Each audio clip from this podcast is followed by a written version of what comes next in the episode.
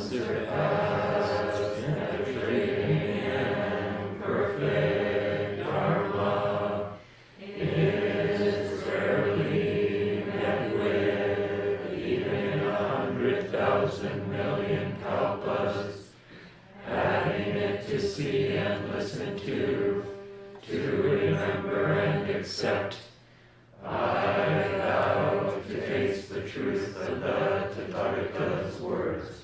Good morning.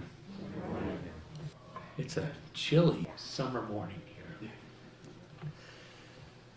Um, good weather for sitting though. This is day four of our session, closing our practice period. And I wanted to try to weave together uh, some thoughts from yesterday and some uh, things that just came to mind in the course of last night and this morning, and also uh, to speak about some of the challenges that uh, we're having in this particular session. Uh, but I thought I would start with perhaps an inspirational reading. So, uh, Sue's Dharma name is uh, Jumyo Pure Faith. Yes, Jumyo Seishin, Bright Pearl. Right, Jumyo Seishin. I'm sorry, Jumyo Seishin. Bright Pearl Pure Faith. Pure Faith. Uh, actually, Ju is pearl and Myo is bright. Pearl Bright. Yeah. Okay. Uh, and what struck my mind as I was looking around for something else, so there's a uh, fascicle of Dogen's called One Bright Pearl, uh, Ikka no Myoju. There it's Myoju instead of Jumyo. Uh, and, uh, well, I think Sojin knew. When you no, I yeah. Yeah. Who knew? Like I didn't know that. Right, That's what I right. But, but he probably knew when he gave you name. Um, so I wanted to read you just a, a small excerpt from that. Uh, because it, it challenges us and it speaks to some of the conundrum uh, we experience in our lives. Uh, once a monk asked Master Gensha.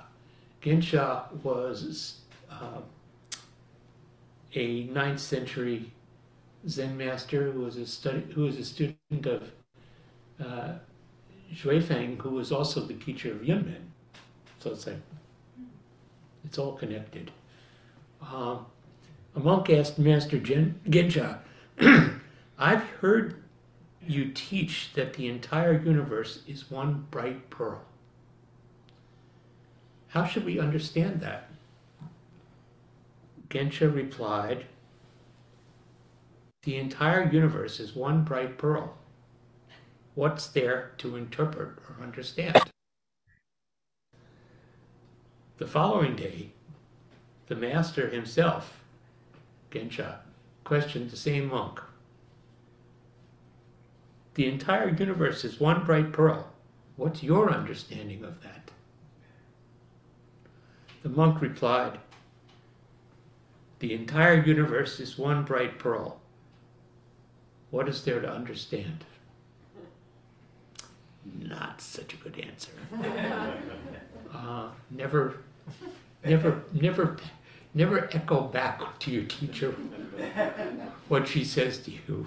Anyway, Master Gensha said, I see you are struggling to get inside the demon's cave on Black Mountain. No action or thought has ever been caused by anything other than the bright pearl. Therefore, forward and backward steps in a demon's cave are just one bright pearl itself. I see you are struggling to get inside the demon's cave on Black Mountain.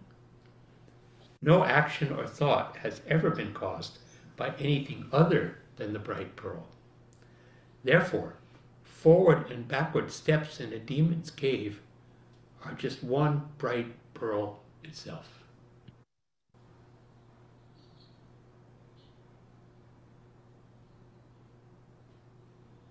So we always want to know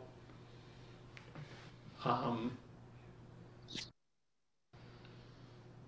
we think things are good or bad, okay, not okay. Uh, what Gensha is saying is that all of the circumstances of our life, however we may see them, are part of our one bright pearl. In other words, they're part of uh, what Dogen spoke of elsewhere as the total dynamic working. It's all just the unfolding of the universe. Um, so that's really encouraging. And it still doesn't answer our question, right? We still have this question uh, what do we do when we get angry, or when somebody gets angry, when someone does something hurtful, when someone does something terrible? Um,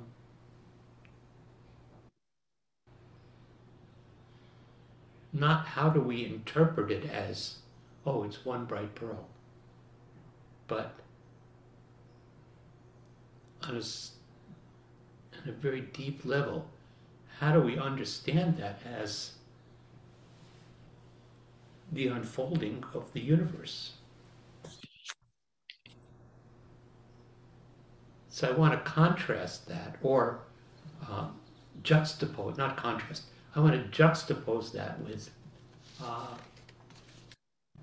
what I brought up yesterday. Uh, this in the chapter of uh, Not Always So Respect for Things. Uh, and I spoke about uh, this expression in Japanese, Menmitsu no Kafu. Uh, this is something I, I think Sojin used to speak of it more frequently. Uh, not so much lately, but as I said, I, I came across it in the in kind of marginal notes in his copy of uh, Not Always So. And that sort of put me on on the trail of it. So to reiterate, because some of you, a lot of you weren't weren't here yesterday, Menmitsu no Kafu uh, is an expression that was really, uh, it gained circulation in our circles uh, by way of Tatsugami Roshi, uh, who got it from Dogen. Uh, and Tatsugami Roshi was uh, the Japanese teacher who came over in 1970 uh, to at the invitation of Suzuki Roshi to set up the monastic forms at Tassajara. And uh, he was a big, gruff guy, uh, uh, kind of looked like a wrestler, uh, and uh, pretty fierce, I think. And he was Sojin Roshi's Shuso teacher when Sojin was Shuso. So when, and actually, he did something interesting, which we're not going to do for Sue. Uh,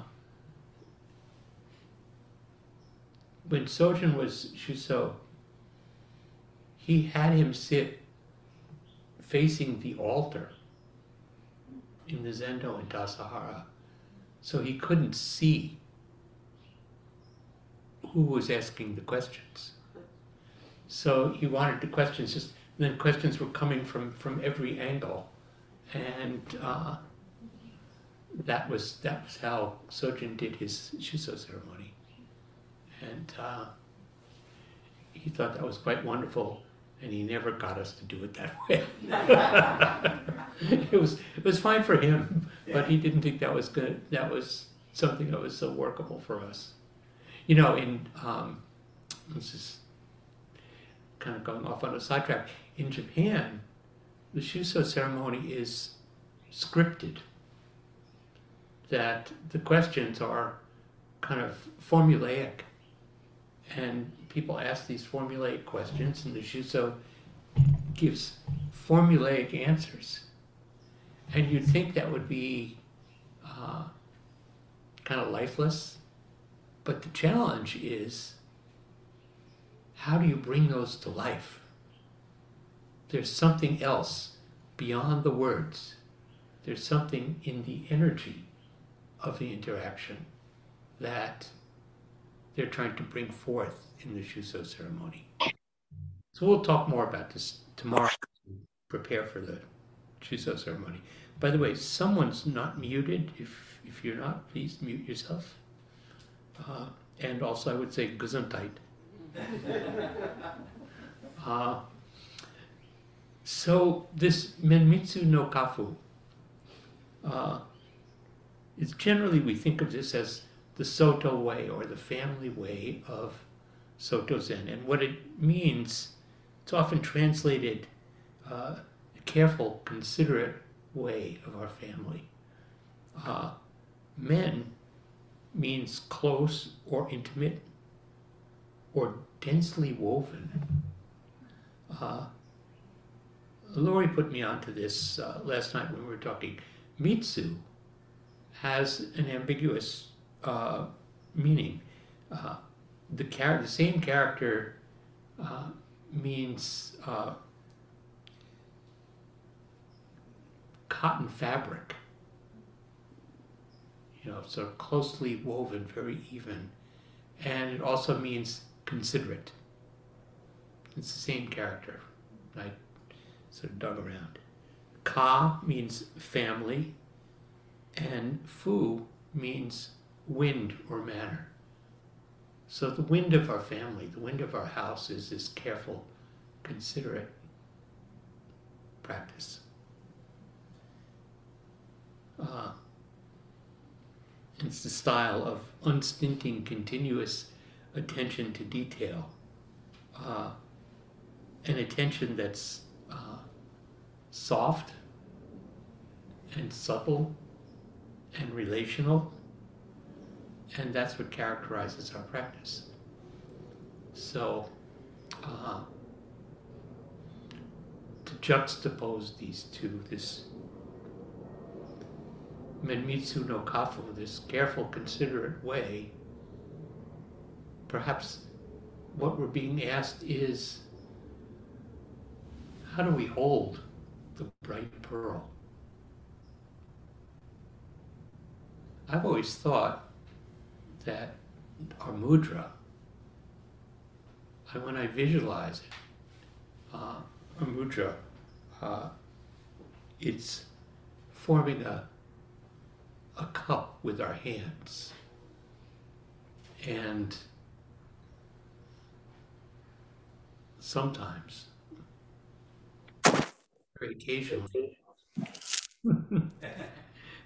very occasionally, I can uh, feel the pearl that I'm holding in the palm of my hands. And just you pay attention, perhaps you can feel that.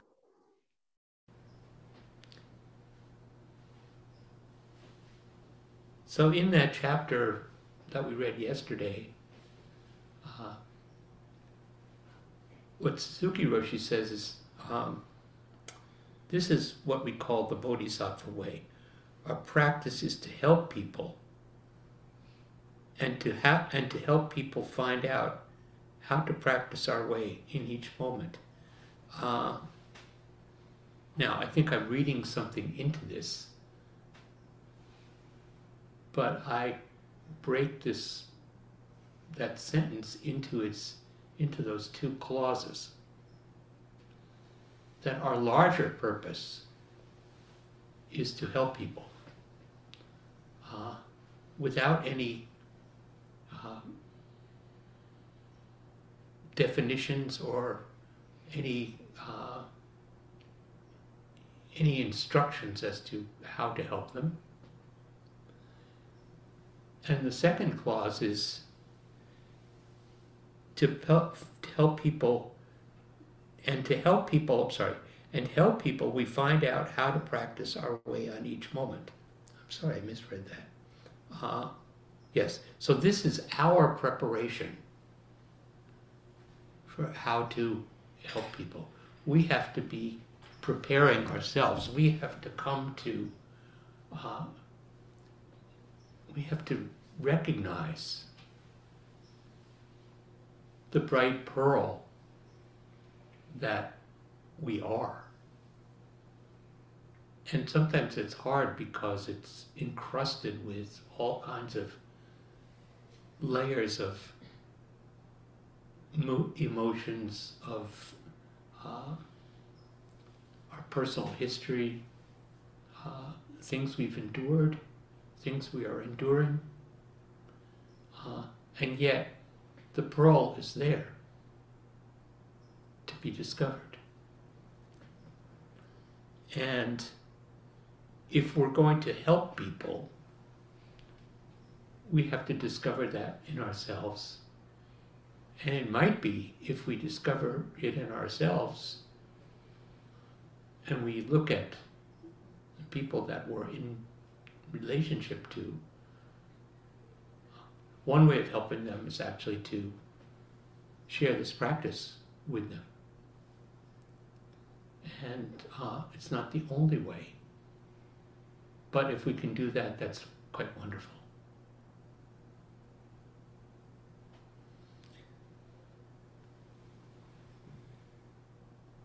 So I was thinking, you know, it's very, it's very deep and quiet in here today as the fourth day, and uh, I really appreciate that. I appreciate everybody who's making that happen. People who are responsible in various positions, and all of you, and those of you who are outside in on Zoomland who are sitting with us. Um, and I was also thinking that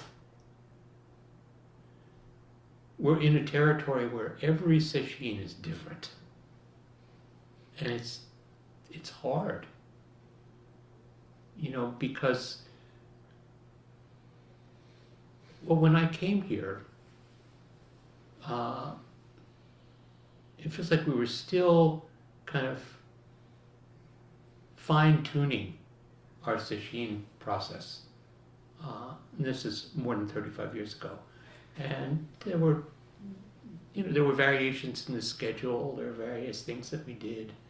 I, I was remembering last night what we used to do at the end of the day of sesshin was we would really, really slowly chant the Heart Sutra. Avaloki. And it's like, for me, it's like all of the energy that I had gathered in the course of the day just like fell through the floor. It was it was really painful for me anyway. Maybe some people loved it, but uh, somewhere along the line, that got uh, that got eliminated from the schedule, which, as far as I'm concerned, was a great relief. I love the Heart Sutra, but I don't love it at a funereal pace. Um, and there were other things, other fine tunings of the schedule that we did, and then we kind of arrived at something, and really, that's what we did for like 25 years. And we knew how to serve the meals, we knew how to cook the food, we knew how to um, how to arrange the work. We had everything kind of went like clockwork, and now it doesn't. Certain, and and it's an interesting challenge that we face uh, because certain things we're trying to regularize and we're trying to uh, really lean into the elements of a schedule that we are familiar with. And certain things of necessity have changed. You know, we have, right now, we still have these shorter days uh, because we haven't moved to have full oryoki uh, for three meals in the zendo. Uh, and so we ask people to have breakfast before they come and eat dinner on their own. And we're offering lunch. So we have shorter days, we have fewer spaces in the zendo. Uh, some of you remember, there was, there was kind of a bell curve of uh, attendance, session attendance, but there was a period uh, of a few years when we had like 56 people sitting in here. And we had like six servers inside the Zendo and a uh, and a head server outside. I mean, it was complicated and crowded, and some people really thrived on that, and some people just thought this is really too crowded. But you know, it was kind of like a, a boom period, and then and then it tapered off. Uh, and now we're at a place where we're keeping to, for the moment, we're still keeping to a maximum of 33 people in the Zendo, which actually makes it hard to do all the jobs. And, you know, we've trimmed it somewhat, but it, it's hard. And we've been experimenting with with the meals, you know, so um, I apologize for changes in the. We were planning to do oryoki all five days, but because everything is slightly different, inevitably in the schedule there are unforeseen circumstances when you change one thing or another.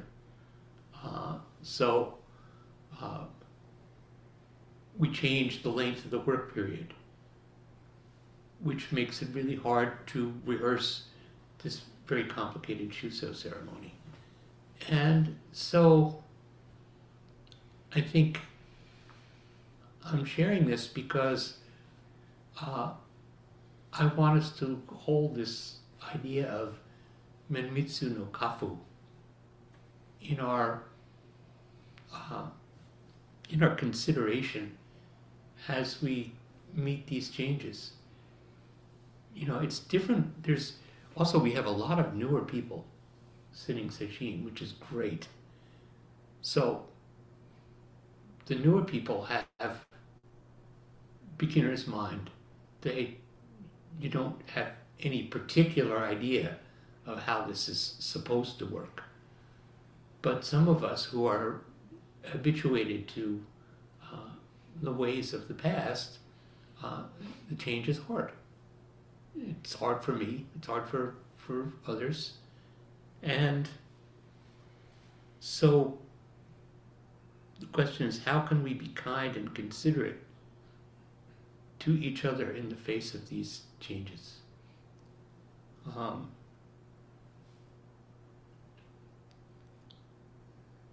so I wanted to say a couple things in particular because this. So yesterday we made a change in the changing room uh, situation, which I think was not fully thought out. And I take some responsibility for that. And so I think today we're changing back, is that correct? So, you know, for all these years, we always had, everybody was changing in, in the community room. The priests change in there, they needed space to hang their robes. And, uh, and everybody who was coming to Sesshin, who had, who were putting on robes or were changing their clothes from work to, uh, to their sitting clothes, um, we use that space. So I'd like to see, can we continue to use that space, but with the spirit of being careful and considerate and moder and modest. You know, in other words, be careful about how how you undress. You know, maybe one thing we can do, um, you know, we could put up a couple of screens. Uh, I think I've got another screen upstairs. Uh, but let's see if we can find a way to use that space together in a careful and considerate way. Um, we've asked people in the morning uh, not to use the community room bathroom, but we recognize we've got 33 people, and if we take that out, because particularly newer people don't even know where uh, the other bathrooms are, uh, that makes for a bottleneck. So it's fine to use the, the bathroom, the community room bathroom as a bathroom after uh, after lunch. That's open. Uh, but the reason that we not using in the morning is out of consideration for the cooks and out of consideration and care about uh, COVID precautions, uh, as it's still here among us. And so please bear with that. And uh, I think uh, now uh, uh, Ross is now sitting with us today. Is that correct? Yes, That's you there, right? yep. Did anyone ask about using your bathroom? Uh, no, I just assumed that, uh, people would. I brought the key down this morning, uh, at so please, uh, avail my apartment, uh, for changing, if you want to change robes and such, the men's, men's presumably, and, uh, bathroom, and the rest area. Thank you. So Ross's apartment is on the ground floor in the back, right next to the Toksan hut. And please feel free to use it. And I just want to say that's Ross's generosity. That's an expression of Menmitsu no Kafu. And of course, you're, you're welcome to use, certainly welcome to use our bathroom, uh, which is which is upstairs. Uh, up the back stairs in the room in the building diagonally across.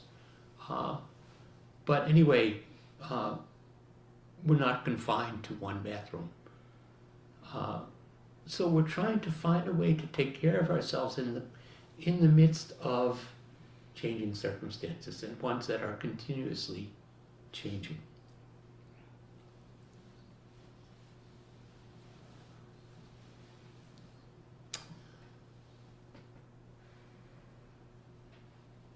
Suzuki Roshi says, This is what we call the Bodhisattva way.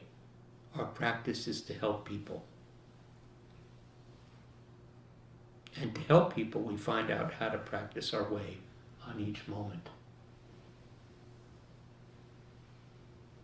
So I,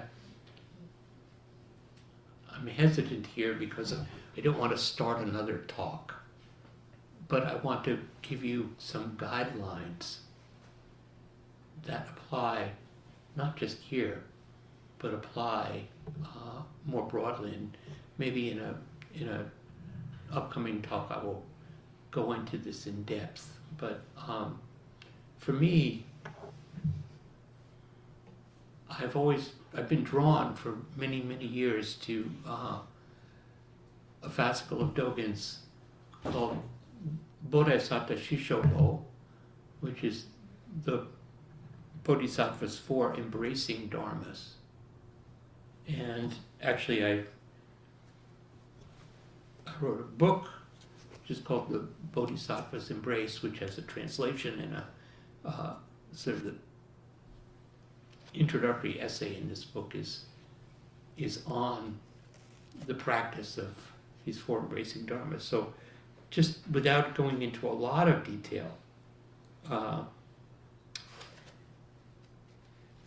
the four embracing dharmas are generosity, or dana, uh, kind speech, beneficial action, and what uh, what translates as identity action, which is kind of a bit obscure. Uh, but what it really means is cooperation, is, is acting together, is being side by side in an activity. But I wanted to read you um, something from my commentary. Uh, and this is on this is on Dana, but it's also on beneficial action, and it also so one thing Dogen says is that these four these four dharmas, giving, beneficial speech, uh, kind speech, beneficial action, and identity action, each one of them includes all the others. Uh, so there's a lovely book that was uh, it's been very important to me over the years. I know that uh, my Dharma sister Maylie Scott was also really fond of this book. It's a book called The Gift by Lewis Hyde. People, from, anyone familiar with that? Yeah, it's really it's a spiritual, psychoanalytic, anthropological uh, meditation on giving, on gifts. So uh, Lewis Hyde writes, he just Lewis Hyde describes dinner in a cheap restaurant, a local restaurant in the south of France. The patrons sit at a communal table, and each finds before his plate a modest bottle of wine. Before the meal begins, a person will pour his pour wine not into his own glass, but into his neighbor's. And his neighbor will return the gesture, filling the first person's empty glass.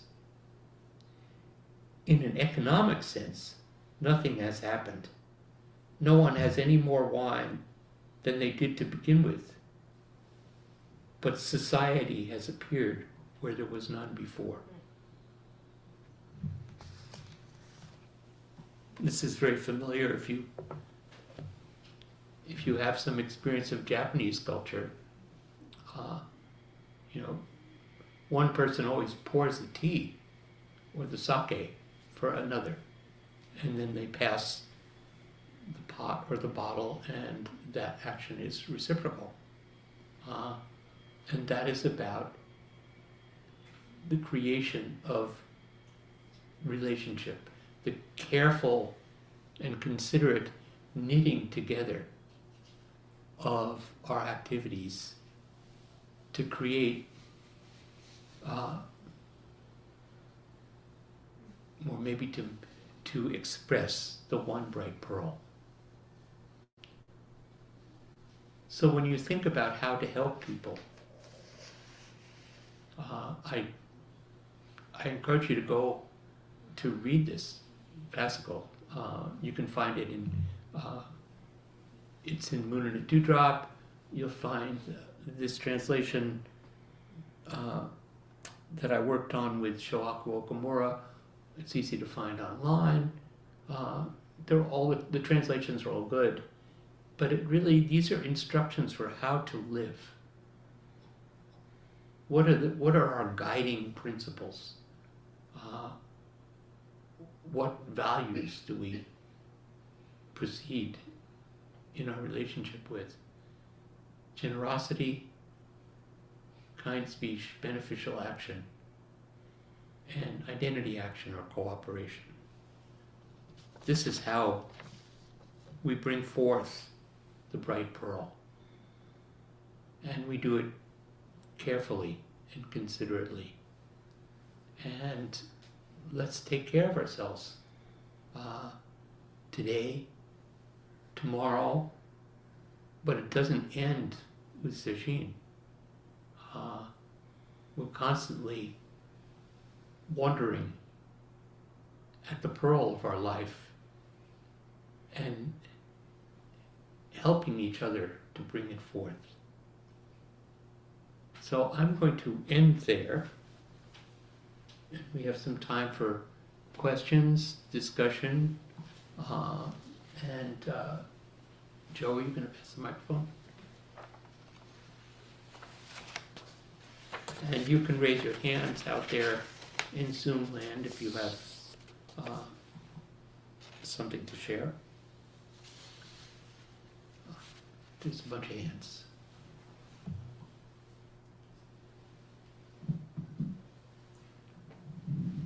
Just a quick question. I was wondering if you could um, post these titles for us.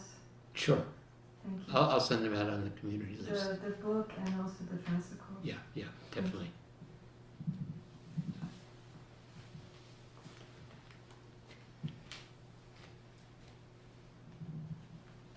Good morning. Good morning. Um, You know, sitting in, sitting these, these days in this compressed schedule, and it's compressed because we, we don't have many rest breaks, we have like one rest break. And, you know, the flip side of, you know, the struggle is I kind of see it as the whole session is kind of one zazen sitting where we're making small adjustments to the to the lunch to and to me it hasn't really been disruptive i thought it, i think it's been beautiful how we've adapted over the four four days so far yeah i just wanted to say that i'm, I'm Thank you. grateful for that Thank you. Well, I appreciate everyone's effort. And I think one thing that is, uh, that I do really like about this schedule is that we have a longer block of sitting in the morning and a longer block of sitting in the afternoon of periods of zazen. And so that's conducive to kind of a, a deep feeling. Yeah, thank you.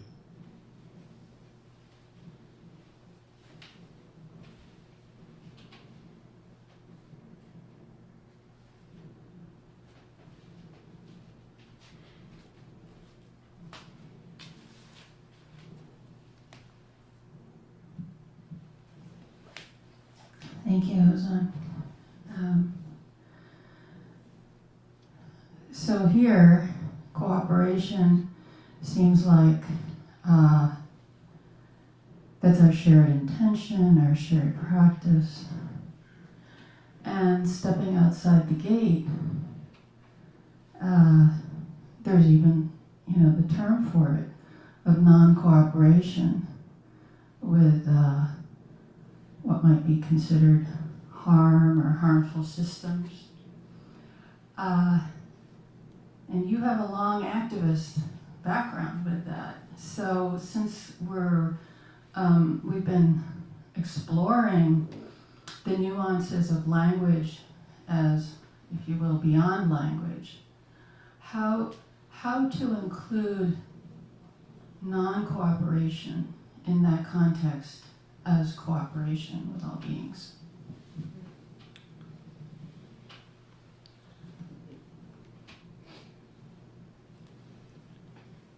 Well, first of all, in order to practice non-cooperation, uh, it's, as far as I'm concerned, it's, it's much better not to do it alone. So there has to be some cooperation in the non-cooperation. Uh, otherwise, it's kind of Lone Ranger, right? Uh, and I don't, I, I'm not much interested in that.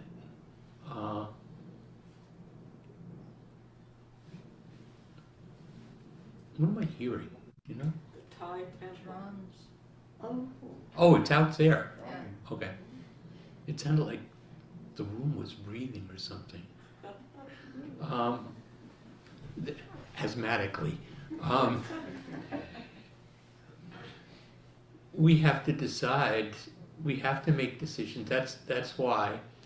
Uh, that's why I juxtaposed uh, these things, Menmitsu no Kafu and One Bright Pearl, and you could juxtapose the four four methods of uh, the four methods of guidance. Um, these are not direct instructions. They're they're just guidelines and suggestions, and you still have to decide, even though there is nothing other than one bright pearl. Uh, there are forward and backward steps in the demon's cave. And when you enter the demon's cave, you are placing yourself in a certain peril. Peril and pearl. The pearl is in peril. Uh, but it's not, because it's there all the time. Uh, it just, just occurred to me that was a very Sojinish expression. Bravo. Um,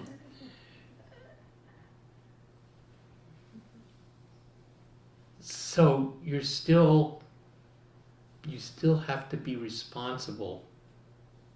You still have to decide what is going to help people.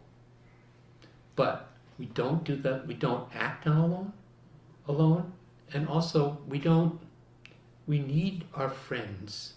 We need our, our, our friends, our elders and teachers.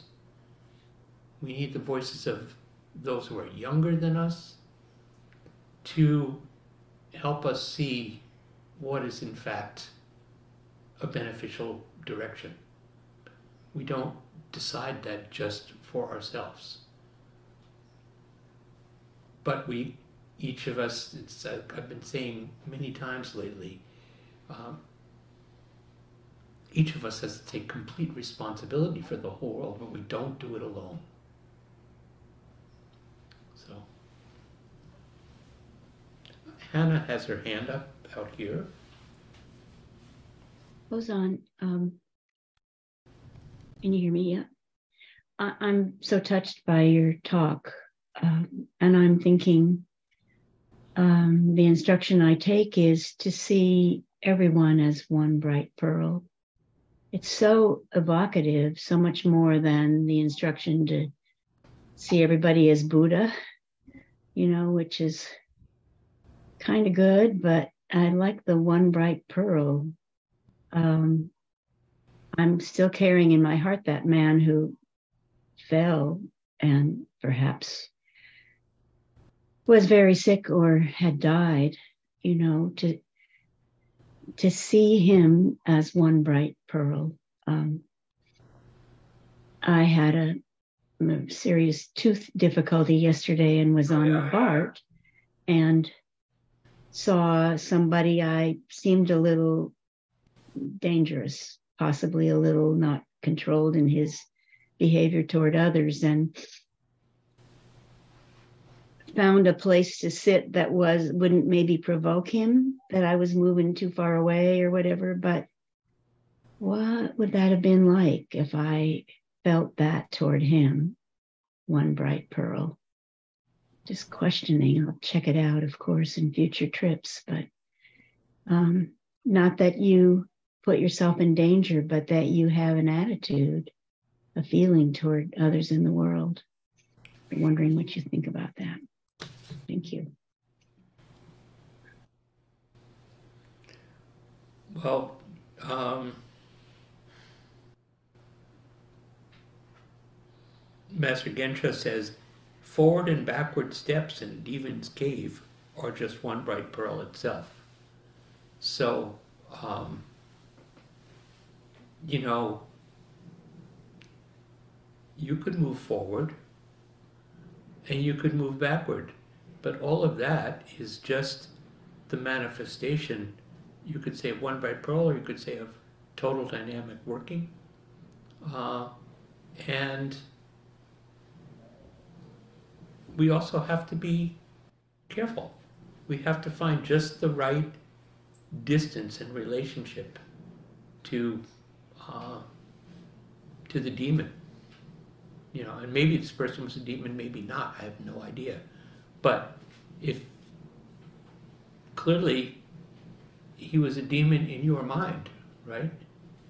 For that in that moment, and or there were demonish, demonistic uh, qualities that he was expressing, and you kept you kept a safe distance, but not a provocative distance. So we're always trying to find this the right distance, and we don't know. But to think of it all, not just this person, but the whole of reality as one bright pearl, that's um, I think that's what's being taught here. Thank you. How's your, how are, how are you? How's your tooth? Um, tooth is gone. Um, there's a big space. Bye-bye. Uh-huh, Trying to figure out um, how to do soft food. uh-huh. It's a drag. I've had this happen. Blender, blender helps. Yeah, yeah. Good. Other hands here? Joel?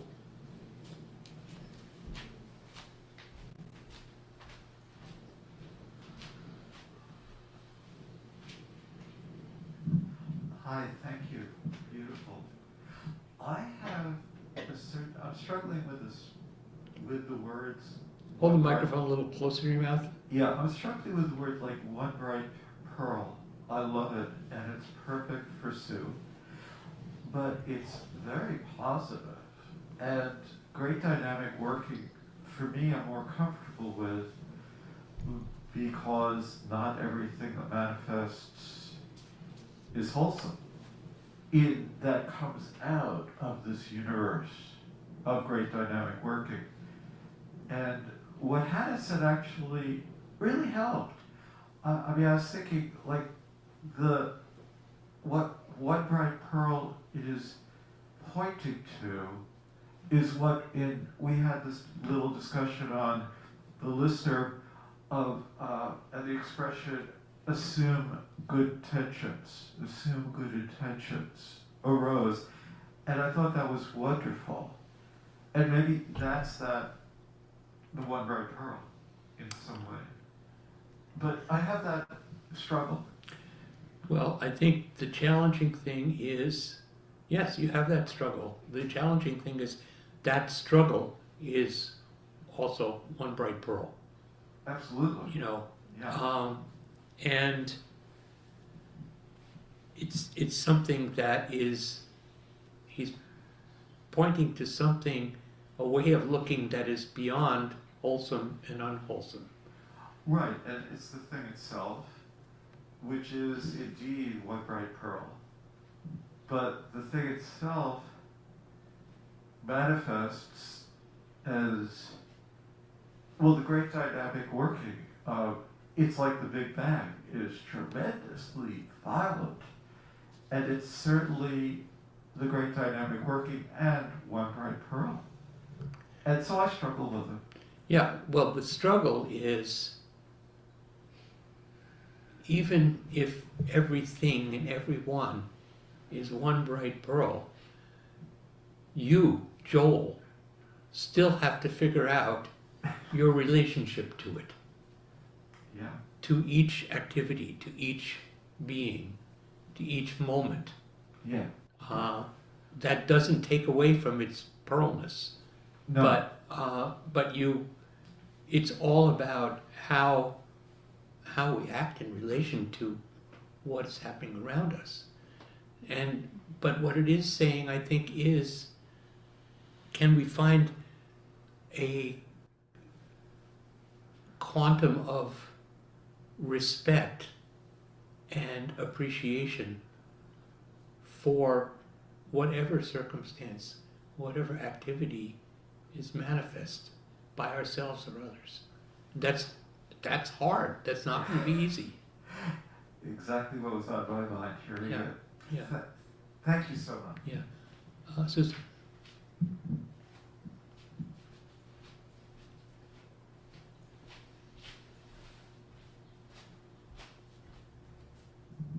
Um, in Hannah's question and your response, what came up for me was, you know, our, I think of our practice as one in which we learn to respond from the inside out, or, you know, that's what changes or shifts is our response comes from that place inside.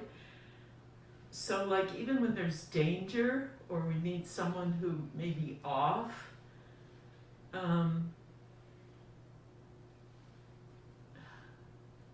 you know, I had an uncle who was bipolar, and when he was manic, people were terrified of him, but actually, we knew him as a really loving, Mm-hmm. kind, gentle person. And so it seems like it's important. And anybody out there who's dangerous or off is somebody's family member. Mm-hmm.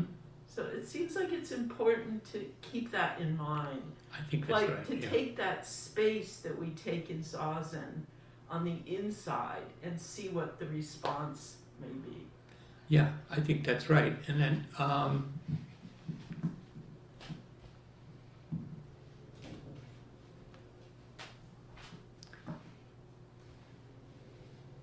not to reduce a person to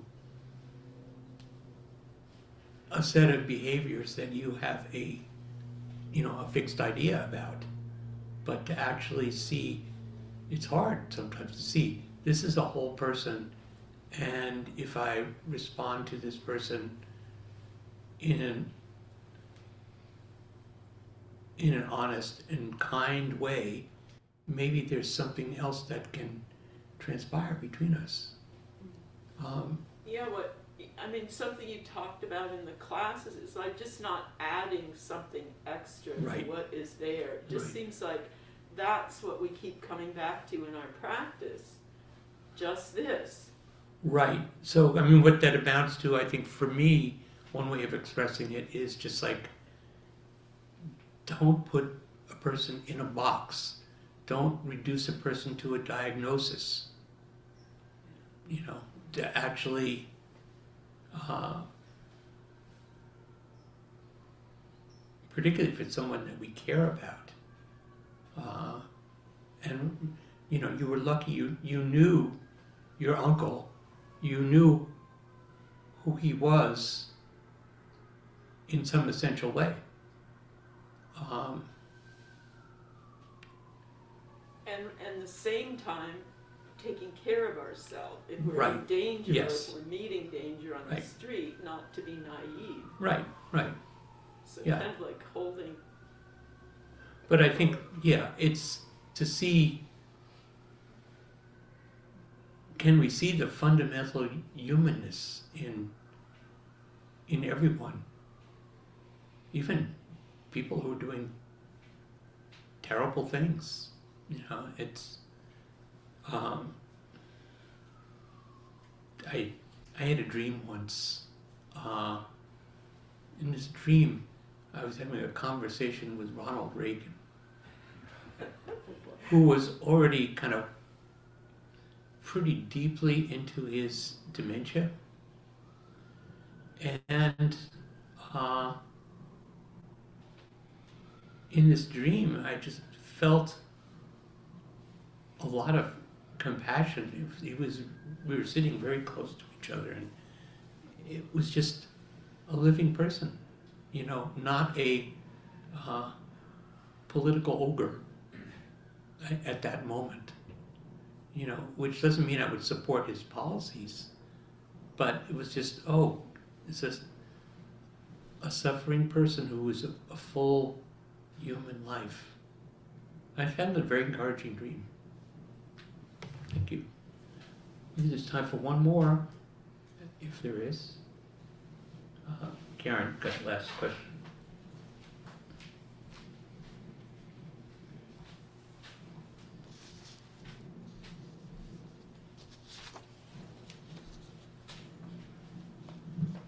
Thank you, Hozan, everyone. Um, the image that has been coming to me during this talk is one maybe most of us are familiar with is, I heard it from Sojin, but it comes from somewhere that, um, the difference between heaven and hell. That in hell, we're sitting at a banquet table full of wonderful foods, but our chopsticks are too long to get the food into our mouth. That's hell and heaven is the same scenario, but we're feeding each other. So I like this very much, and I, my, my question is about, um, but you've already sort of addressed it, I just wanted to get the image in the room, is the, the balance between identity action and self, like independence, standing up and being responsible. I'm not sure I understand what the distinction is or what the question is in that. Just that if we are um, committed to cooperation and beneficial action, where's the responsibility in that? Where's the independence? Where's the standing on our own feet? Hmm. Uh, in order to cooperate, you have to be able to stand on your own feet. You know, you have to be able to walk over to someone and uh, walk with them or act with them side by side. You have to be able to do that as an individual. Uh, and then there's something that happens between you that is certainly greater than the sum of two individual actions. Mm. There's something new and creative that is uh, a cooperation or a collaboration, which is which is more than two individuals. It's as close as I can get. That's good. Okay. It's helpful. Thank you all very much, and uh, let's continue to sit for today. And we've got more session to do. And thank you out there. Please take care.